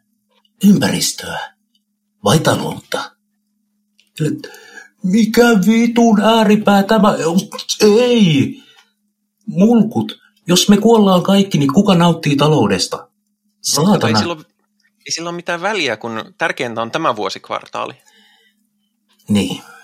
Ja siis, siis, tämä on, siis se on ihan kauheata, että meillä on tämmöinen vastakkainasettelu, mutta se vastakkainasettelu on vaan tehty sillä, että, että koska tietty neoliberaali ajattelu taloudesta on se, että kasvu ei saa loppua koskaan, niin se tarkoittaa sitä, että sitten ei voida suojella luontoa. Tämä on niin kuin aivan rasittava. Mä haluaisin omistaa koko mun elämäni sille, että en edes tiedä mitä tekisin. Ihmettelisin taidetta ja söisin sieniä takapihalla ja mm. sitten voisin tuottaa ehkä jotain fiksua niin kuin, maailmaan. Mutta ei, sen sijaan, sen sijaan pitää olla katsomassa, että jengi ei nyt aktiivisesti polta maailmaa tästä ympäriltä. Ja se jos mikä vituttaa. Niin, se on just sen takia, ei voi olla olematta poliittinen, koska jos et itse osallistu politiikkaan, niin se on poliittinen teko sen takia, koska se tarkoittaa, että sitten joku muu on sinunkin puolestasi voimakas, koska jos sä et käytä omaa ääntä, niin se tarkoittaa, että on yksi ääni vähemmän, mikä nostaa kaikkien muiden äänien ö, val- voimaa. Hmm. Ja nyt kun äh, kunnallisvaaleissa esimerkiksi meillä on ollut äänestysprosentti se karvan yli 50, mikä on aivan naurettavaa, niin tota, sehän tarkoittaa sitä, että meillä on iso osa väestöstä, jonka etuja ei ajeta tällä hetkellä, jotka ei osallistu politiikkaan, jotka ei käytä sitä omaa, niin kuin, omaa voimaansa tässä asiassa. Mm. Dorkaa ihmiset on perseestä. Ja mä niin. tiedän, että ihmiset on perseestä, kun ne ei äänestä. Kaksi alusta sitten mä olin, että mä haluaisin olla äänestämättä kanssa. No siis, Mutta sehän jostain- ihan, Vittu, meillä ei ole varaa olla äänestämättä. niin siis, koska jos, jos lähdetään siitä, että jos oltaisiin tilanteessa, että kaikki ihmiset on tasavertaisia ja kaikilla, kaikilla on samat, ö, samat mahdollisuudet, niin joo, sitten äänestämättä jättäminen voi olla epäpoliittinen teko. En halua muutosta tilanteeseen, fine. Sitten voi olla epäpoliittinen, mutta jos nyt sanot, että olen epäpoliittinen, en halua ajatella sitä, tarkoittaa, että ol- olet siis ok nykyisen status quon kanssa. Ja nykyisessä status quossa jää niin kuin, no Suomessa, jos ajatellaan, että mil- millainen määrä niin kuin täällä on vähemmistön ja vähemmistön edustajia, köyhiä, syrjäytettyjä, se on aika valtavasti ihmisiä, joille et halua, joita et halua millään tasolla auttaa. Se on poliittinen statement. Sitten jos ajatellaan globaalisti, mitä kuitenkin esimerkiksi kun äänestää Suomen eduskunnan, niin äänestää myös Suomen ulkopolitiikasta, etenkin jos äänestää europarlamentissa, äänestää hyvinkin globaaleista kysymyksistä, niin ollaan kuitenkin maailmassa, missä on mitä 8,5 miljardia ihmistä, joista niin kuin, köyhiä on 6 miljardia. Niin mä- mä, käytännössä olet sitä mieltä, että tämä on tosi fine, tämä on tosi jees. Hieno homma. Niin. Ja mä usein vitsailen giljotiineilla ja, ja muilla. Ja, ja vaikka mä ihan noinkin Ranskan vallankumousta ja ainakin tällaisessa niin kuin, ideaalitilanteessa, ah, miten sieltä kansa nousi yhteen vastustamaan tyranneja ja sitten vietiin kuninkaat giljotiiniin, voi että se oli mahtavaa. Um, ja mä tiedän, että se ei ollut ihan, ihan noin Ei se, ei se koskaan ole noin. Mutta tota, ää, fakta on myös se, että vaikka giljotiinit olisi kuinka mahtavia, niin kuin paitsi mekanismeja, mekanismeja ää, kuin noin niin kuin symboleita, niin me ei oikeasti haluta käyttöä giljotiineille. Ei, Ei. todellakaan. Et se on se niin kuin about viimeisiä asioita. Niin, koska siis siinä vaiheessa, kun giljotiinit tulee esiin, niin se olen minä, joka on siellä ensimmäisenä. Ihan ensimmäisenä. No ei välttämättä ihan ensimmäisenä, Joku mutta pystytään ensimmäisen giljotiinia joukossa. ja sinä potkaset jonoja. Minä, minä! Ja jos katsotaan, mitä tapahtui todella, todella Ranskan vallankumouksen aikaan, niin esimer- esimerkiksi aika, sen ajan monet feministit ja naisten äänioikeudusten edustajat löysivät itsensä myös giljotiinista. Ehdottomasti, joo joo. Siis tämä on just tämä niin kuin dorkuus tässä, että jos, jos rauhanomainen vaikuttaminen demokratiassa, jos se vaan ei toimi enää, niin sitten me ollaan kusessa, koska meidän täytyy turvautua niihin muihin niin kuin, ei-rauhanomaisiin, ulkoparlamentaarisiin ää, vaikutuskeinoihin. Ja se on sellaista paskaa, missä kukaan ei halua tarpoa. Nimittäin silloin ei ole aikaa, en mä tiedä, pelata tietokoneella tai ää, ei ole aikaa. Mitä ihmiset edes tykkää tehdä? Syödä makkaraa. Se oli mun mieleen. Vittu, mi- mistä ihmiset tykkää? En mä tiedä. Ah. Ne tykkää katsoa temppareita ja vetää Niin. niin. bissejä. Silloin ei, silloin ei vedetä temppareita, eikä, ei, siis, silloin ei ole kenelläkään temppareita, eikä kenelläkään ole bissejä. Ja jos sä et tykkää kummastakaan, niin sit sulla ei ole mitään muutakaan kivaa. Sitten on vaan Ja- giljotiineja kaikkialla. Niin ja se on, jos katsoo niin kuin kansannousujen historiaa, Ranskaakin lähempää, Suomen sisällissota, hirveä määrä jengiä pistettiin kylmäksi, mutta loppujen lopuksi oikeastaan mitään ei saatu aikaan. Valkoisetkin niin periaatteessa voitti, mutta ei sitten valkoisetkaan oikeastaan saanut mitään niiden tavoitteita läpi, vaan sitten todettiin, että mitä jos ollaan ihan niin kuin, tämä oli ihan hyvä näin. Ö, jos katsoo arabikevättä, joka mm. oli siinä joskus kymmenisen vuotta sitten. Shh, Niin, jumalauta, mä olin just sanomassa, että joo, kyllä mä muistan, se oli, eikö se ollut ihan pari vuotta sitten? ei se, siitä on aika kauan. Vittu. Ää, ei loppupeleissä status quo ei muuttunut sielläkään mihinkään.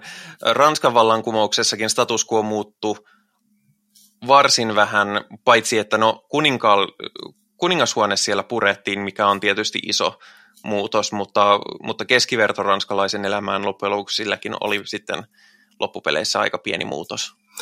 Yksi sana äh, tuosta arabikeväästä. Äh, itse seurasin sitä silloin ja silloin musta niin kun jo paloi semmoinen, että, niin kuin, että ai vitsi miten hienoa, että nyt päästään niin kuin, nyt se maailma muuttuu ja ihmisillä on some ja ihmisillä on kännykät ja, ja ei. Sitten jengi vaan niin kuin veti sen ihan plörinäksi. Mm.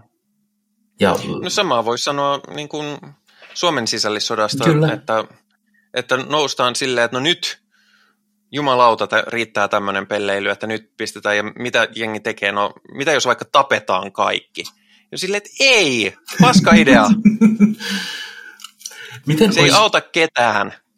Siis äh, kunnollinen, oikein toimiva, äh, paras ratkaisu ikinä, semmoinen niin sanottu lopullinen ratkaisu, mitä tässä ehdotan, on se, että tehdään radikaali kansannousu niin, että mä saan päättää, miten se menee. Ja siellä, siellä ei ole yhtään arvaamatonta tekijää, vaan se niin kuin on semmoinen, että nyt mennään näin ja näin joo, ja näin. Joo. Okay.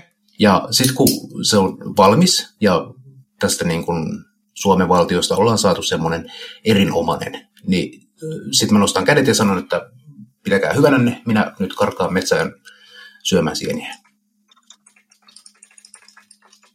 Niin.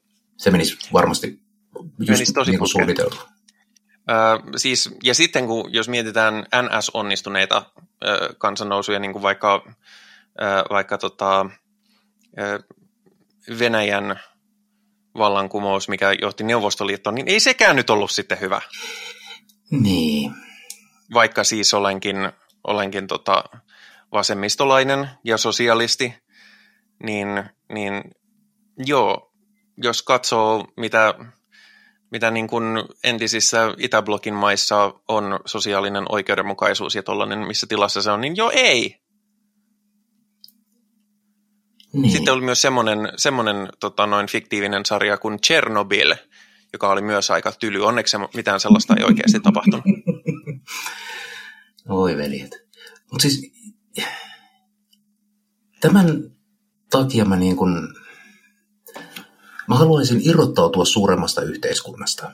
Ja äh, en mä tiedä, asettua saarelle ja julistaa sen autonomiseksi homokommuuniksi ja se olisi, se olisi ideaalitilanne.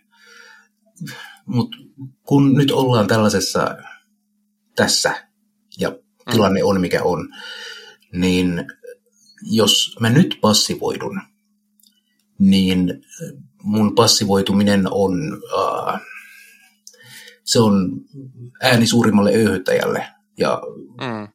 ja se ei ole hyvä juttu. Se ei ole hyvä juttu mulle eikä se ole hyvä juttu mun läheisille. Jos ja siis mä olen erittäin skeptinen. Äh, ehkä on tullut joskus ilmikin, että mä en ihan kauheasti fanita poliitikoita tai poliittista päätöksentekoa noin muutenkaan järjestelmässä. Äh, mutta jos mä en nyt valitse pienempää pahaa, esimerkiksi kunnallisvaaleissa, jos mä en olisi etsinyt sitä vähiten paskaa ehdokasta ja käynyt äänestämässä sitä, niin tota, mä olisin ollut antanut passiivisuudelle niin sen hyväksynnän sille, joka nyt vaan sattuu voittamaan, joka saattaa olla se paskin. Se olisi vähintään äh, se huonompi kuin ei huonoin. Niin. Ja, ja siis... Tämä on, tämä on, niin kuin, tämä on minun satanistinen poliittis-filosofinen äh, suuntani, ja sillä on ollut joitain vaikutuksia äh, Perkeleen temppeliin, ja se, että minkä, Perkeleen temppelihän on puoluepoliittisesti sitoutumaton. Mm. Uh, mutta kaiken maailman paskuutta vastaan. Niin. On, on hyvin mahdotonta olla poliittisesti sitoutumaton täysin. Joo, siksi mä sanoinkin puoluepoliittisesti niin sitoutumaton. Mm, niin, koska niin kun, esimerkiksi edellä mainittu empatia. Hmm. Jos olet empaattinen, niin se usein tarkoittaa. Mutta siis yksi, mitä mä ja niin satanismissa kuin henkilökohtaisessa elämässä, niin muutenkin, mitä vastaan puhun, on no, epäoikeudenmukaisuus, ää, mutta myös tekopyhyys, ja älyllinen epärehellisyys. Ja sitä mä oikeastaan peräänkuuluttaisin. Saa äänestää ihan ketä vaan. Totta kai, se on, se on vapaus. Ja, ja siinä mielessä niin kun, homma toimii hienoa. Mutta peräänkuuluttaisin, ja se on ehkä satanismin ydintä, on se, että peräänkuuluttaisin ihmisiltä sitä älyllistä rehellisyyttä, että he oikeasti ottaisivat selvää, mitä äänestävät, miksi äänestävät ja mitä se oikeastaan tarkoittaa niin heille kuin ympäristölleen, koska tosi monet ihmiset ei ajattele ja se on se demokratian kompastuskivi. Meinasin just, just sanoa, että niin, toi olisi hirveän siistiä, jos me haluttaisiin elää demokratiassa, toimivassa demokratiassa, niin meille ei olisi idiootteja äänestämässä. Niin, no siis, mm. ja va- vaikka on idioottikin, niin pitää olla, niin kuin pystyä oikeasti perustelemaan. Ja siis periaatteessa senhän takia me käydään kouluja, että, että meille annetaan valmiudet ö, yhteiskunnassa toimimiseen, ja iso osa yhteiskunnassa toimimista on äänestäminen. Ö, ja siinä mielessä siis senhän takia Suomessakin poliittinen ö, kuvasto on huomattavasti järkevämpää kuin esimerkiksi Jenkeissä, koska täällä on toimiva koulujärjestelmä, mitä siellä ei ole. No, mä en, mm, okei, meillä on koulutusjärjestelmä, joka on parempi kuin Jenkeissä kyllä, mutta se voisi toimia paljon paremmin. No, tot, aina voi toimia, käytännössä aina voi toimia paremmin, mutta siis jos katsoo niin kuin globaalisti, niin, niin kyllä mä aika paljon nostan hattua, vaikka siis epäkohtia on ja itsekin ö, olen hyvin oudoista syistä esimerkiksi en ole päässyt toteuttamaan sitä uraa, mitä olisin halunnut toteuttaa joskus.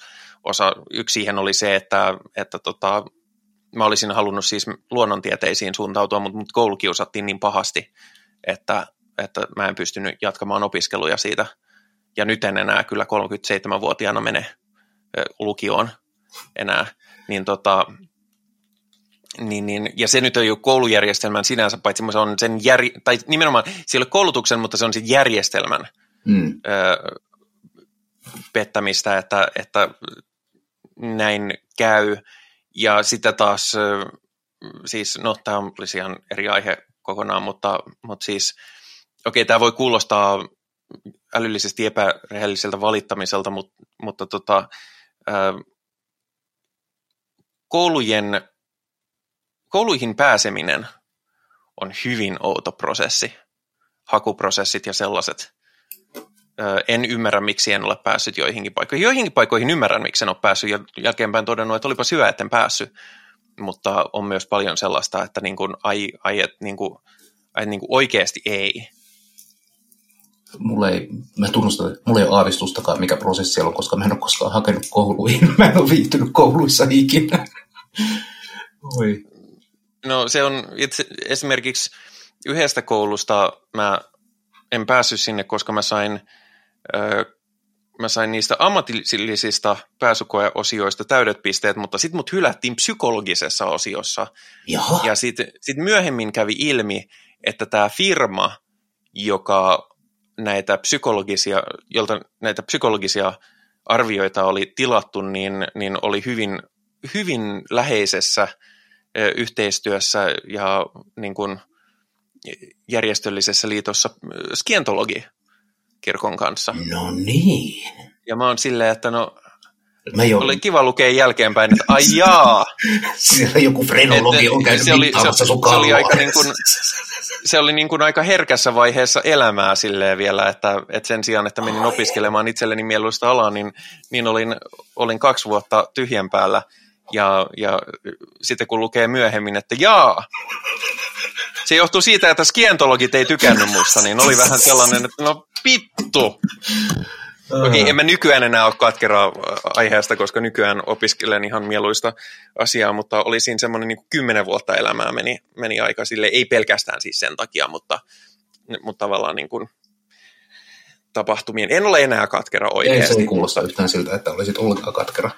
Mut siis jos... en mä oikeasti silleen, joo, joo, silleen joo, niin kuin ei, et, joo, jälkeenpäin, mutta silloin se oli aika kova. niin kuin, että vielä, vieläkin ehkä vähän tuntuu.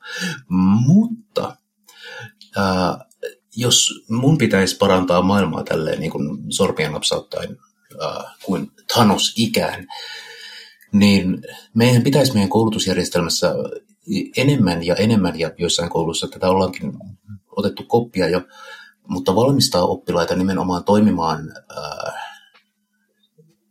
nykyyhteiskunnassa. Anteeksi, tämä kuulostaa dorkalta. Mutta siis kun meidän opetussuunnitelmat ei ole päivittynyt ihan niin nopeasti ja opettajat ei ole omaksunut näitä opetusmetodeja ihan niin nopeasti, niin siis medialukutaito on äärettömän tärkeää. Äh, ihan siis se, että ei oteta sitä maailmankuvaa Iltalehden lööpeistä, että lähdetään katsomaan näitä niin kuin klikkiotsikoita ja se niin kuin, no, mun on tyttärelle pitänyt opettaa pienestä pitäen, mitä, mitä on niin kuin huijausviestit. Ja se alkoi alkoi jo ennen ekaa luokkaa, ennen kuin hän sai omaa kännykkää, mutta siis se, että niin kuin, nämä nyt on huijausviestejä, ne pitää oppia tunnistamaan ja niin. Ehdottomasti. Ja meidän, mä oon vähän kriittinen sen suhteen, että kuinka paljon matematiikkaa tai ää, muita aineita meidän tarvitsee välttämättä oppia. Mutta medialukutaito ja lähdekriittisyys on näin niin kuin yhteiskunnalliselta tasolta ihan vitun tärkeitä, koska jengi, joka on höynäytettävissä, äänestää perussuomalaisia.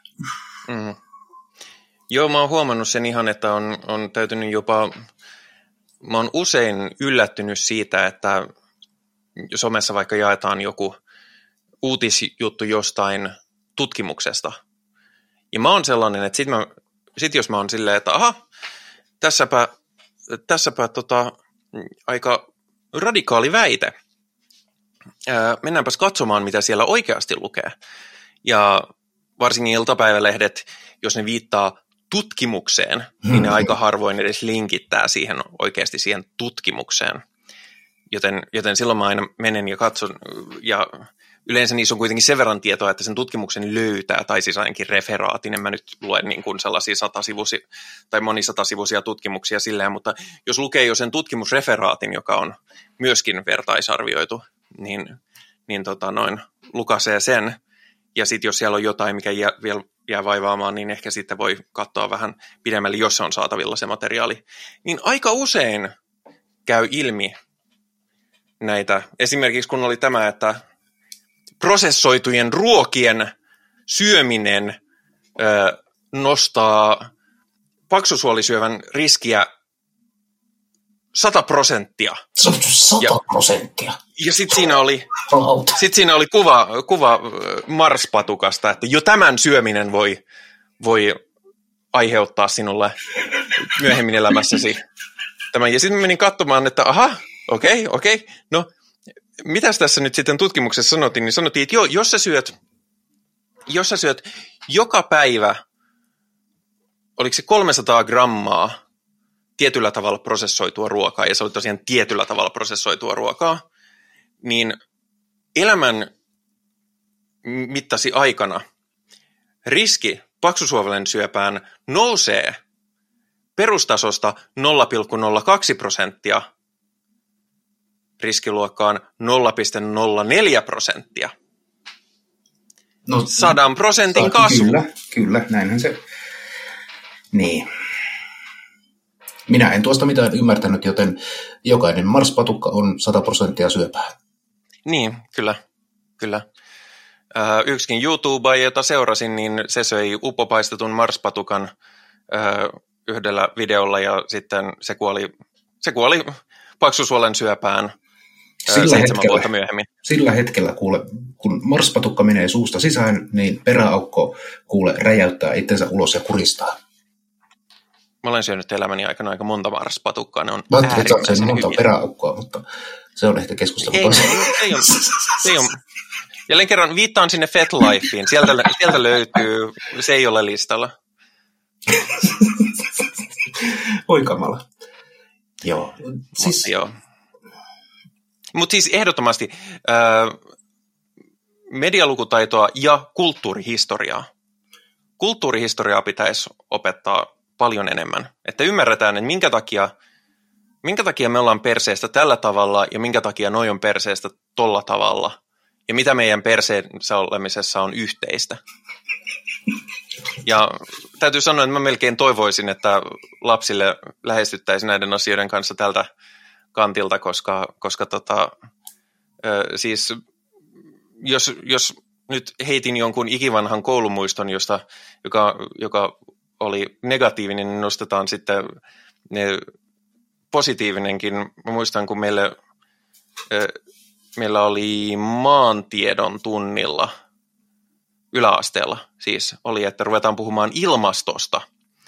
Ja, ja opettaja introsi asian niin, että nyt näillä seuraavilla tunneilla te saatte tietää, miksi Suomessa on kolme kuukautta vuodessa kylmä ja yhdeksän kuukautta vuodesta pirun kylmä. Hmm. Olin silleen, että loistava tapa ilmaista asia. Tälleen. Samalla tavalla kulttuurihistoria. Sinä olet perseestä, kaikki sun ympärillä on perseestä ja, ja tässä on se kulttuurihistoria, minkä takia me ollaan näin perseestä. Tämmöinen persevankeliumi. No ei se varmaan, siitä saisi kyllä perussuomalaiset vasta vaikka kuinka. Joku kehtaa väittää, että tämä urhea ja, ja, ja uljas Suomen kansa on jollain tasolla perseestä. Ui hei, meillä aika ole hiljalleen lopussa, mutta toi on yksi, mitä mä pelkään ihan helvetisti, on äh, nimenomaan tämä niin perussuomalaisten ja mitä näitä muita Lapuan liikettä ja muita fasistipaskoja on olemassa, niin tota, ajatus siitä, että opetuksen pitää olla kansanmielistä tai isänmaallista tai mm. te haluatte siis propagandaa. Oletteko te ihan vitu jäässä?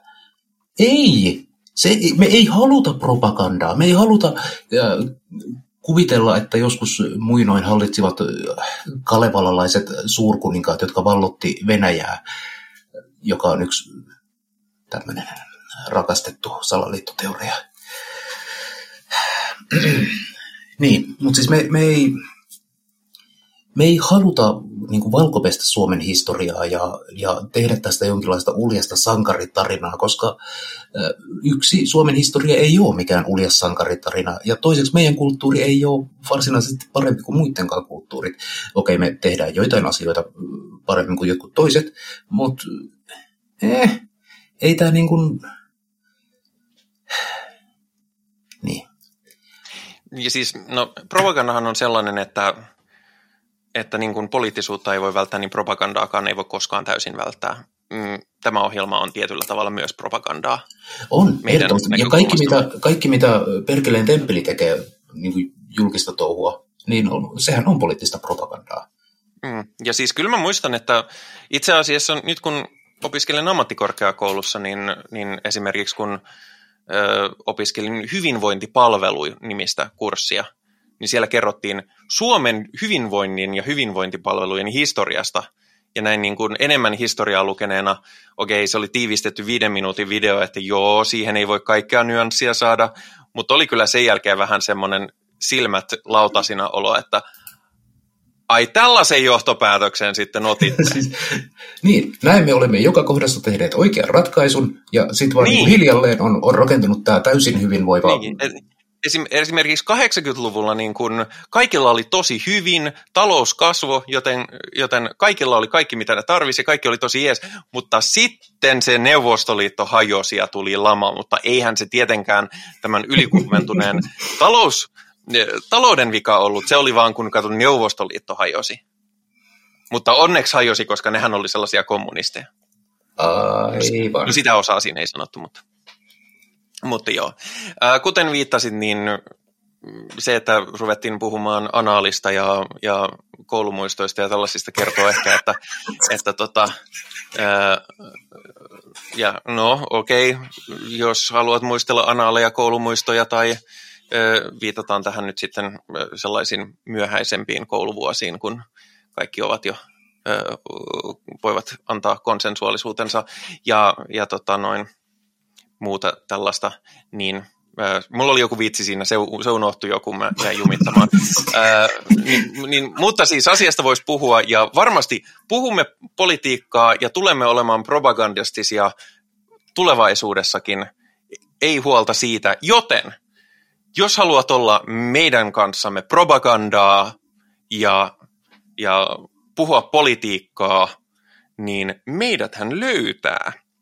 Meidät löytää esimerkiksi Perkeleen temppelin Discord-palvelimella, missä meidän kanssa on helpoin käydä sellaista selkeitä äh, dialogia, äh, usein reaaliajassakin. Äh, olemme, emme ole tosiaan Perkeleen temppelin podcast, vaikka no, sinä nyt olet, tai Henri on hyvin vahvasti sitä toimintaa motoroimassa ja minäkin olen usein aktiivisena mukana, mutta me olemme siellä serverillä mukana, koska se on sellaista hyvää, hyvää ekumeniaa ja siksi toiseksi me todettiin, että kun ne oli ne serverit erillään, niin, niin siellä oli vaan ne ihan samat ihmiset. Niin se oli. Lisäksi sunnuntai-satanistillahan tosiaan tämä äh, oma autonominen alueensa äh, tällä kyseisellä palvelimella, niin siellä järjestetään vaikka sun mitä esimerkiksi leffa-iltaa, josta minun piti puhua Kyllä. sinulle ennen podcastin alkua, mutta sitten oli kiire tehdä jotain aivan muuta. No mutta nythän me sovitaan seuraava leffa-illan päivämäärä tässä lennossa suorana Joo. livenä. Ää, se, on, se on kolmas päivä, ei olekaan, se on, se on kymmenes päivä heinäkuuta. Ja että 10. heinäkuuta. Silloin on Prideit ohi jo, eikö? On, juuri siksi se on silloin, eikä edellisenä viikonloppuna. Hyvä, 10. heinäkuuta. Ja Pride-viikolla ö, satanisteja voi tavata puistossa. Kyllä, eli Perkeleen temppeli järjestää sellaista pienimuotoista miittiä, ja se on kolmas seitsemättä. Ja sehän ratifioitiin alkavaksi kello kolme. No niin kolmesta kuuteen olemme Sibelius-puistossa ja enemmän tietoa tästä tulee sitten jonnekin.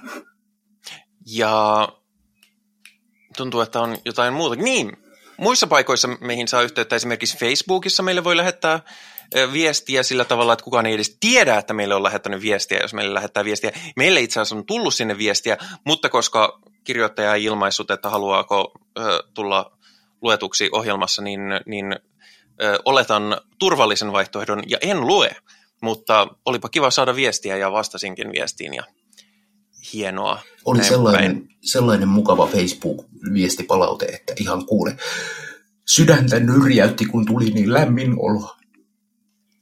Ja myöskin ö, toinen ö, paikka, missä meillä on voidaan laittaa hyvin palautetta, on YouTube-kanava, missä meitä voi kuunnella. Ja sinne itse asiassa me, viimeksi sanoin, että luetaan palautteet tässä ohjelman alussa, eikä, eikä tässä lopussa, koska sitten se ehkä innostaa antaa palautetta.